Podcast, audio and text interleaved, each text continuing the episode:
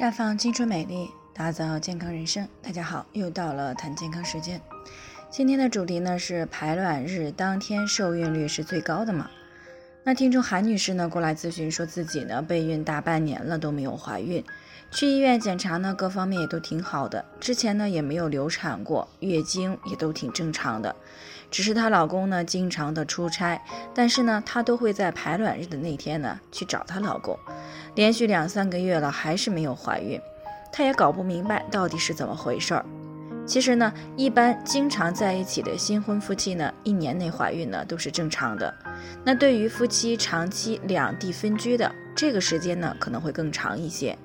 但如果掌握了正确的备孕常识呢，啊，那便会事半功倍，大大的缩短备孕的时间，早日呢怀上一个健康的宝宝。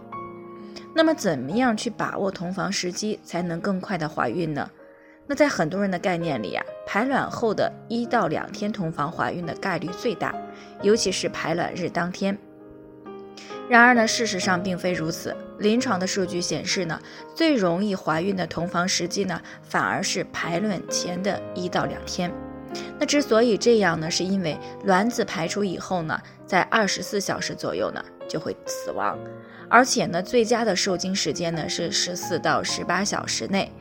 但是精子排出以后呢，平均可以在女性的呃生殖系统当中呢存活四十八到七十二小时，而且最强的受精时间呢是一到两天。所以呢，在排卵前一到两天同房呢，让精子去等待卵子，这样呢才能牢牢的去抓住卵子的最佳受精时间，从而呢实现早日怀孕的目标。尤其是经常不在一起的夫妻，女性呢更要养好身体。那有一个规律的月经周期呢，这样呢才能够科学的推算出排卵日是哪一天，然后呢在排卵日的前一到两天呢开始同房，最好呢是连续在一起三天，把握好了这个时期。如果夫妻双方身体呢都是正常的，而且女方呢对于男方的精子没有免疫作用的话，一般很快就怀孕了。那对于如何判断排卵日，我们之前呢也谈到过，如果月经周期是规律的二十八天。平时呢排卵也正常，一般呢排卵日就是月经周期的第十四天。那当然了，如果月经周期不是二十八天啊，但是呢还算规律，那么排卵日呢一般就是在下一次月经前的第十四天。如果月经是不规律的啊，时长时短，那么就不太适用于上面的这两种方法了。但是呢也并不是没有办法，因为现在的技术先进了，可以使用排卵试纸来测试什么时间排卵。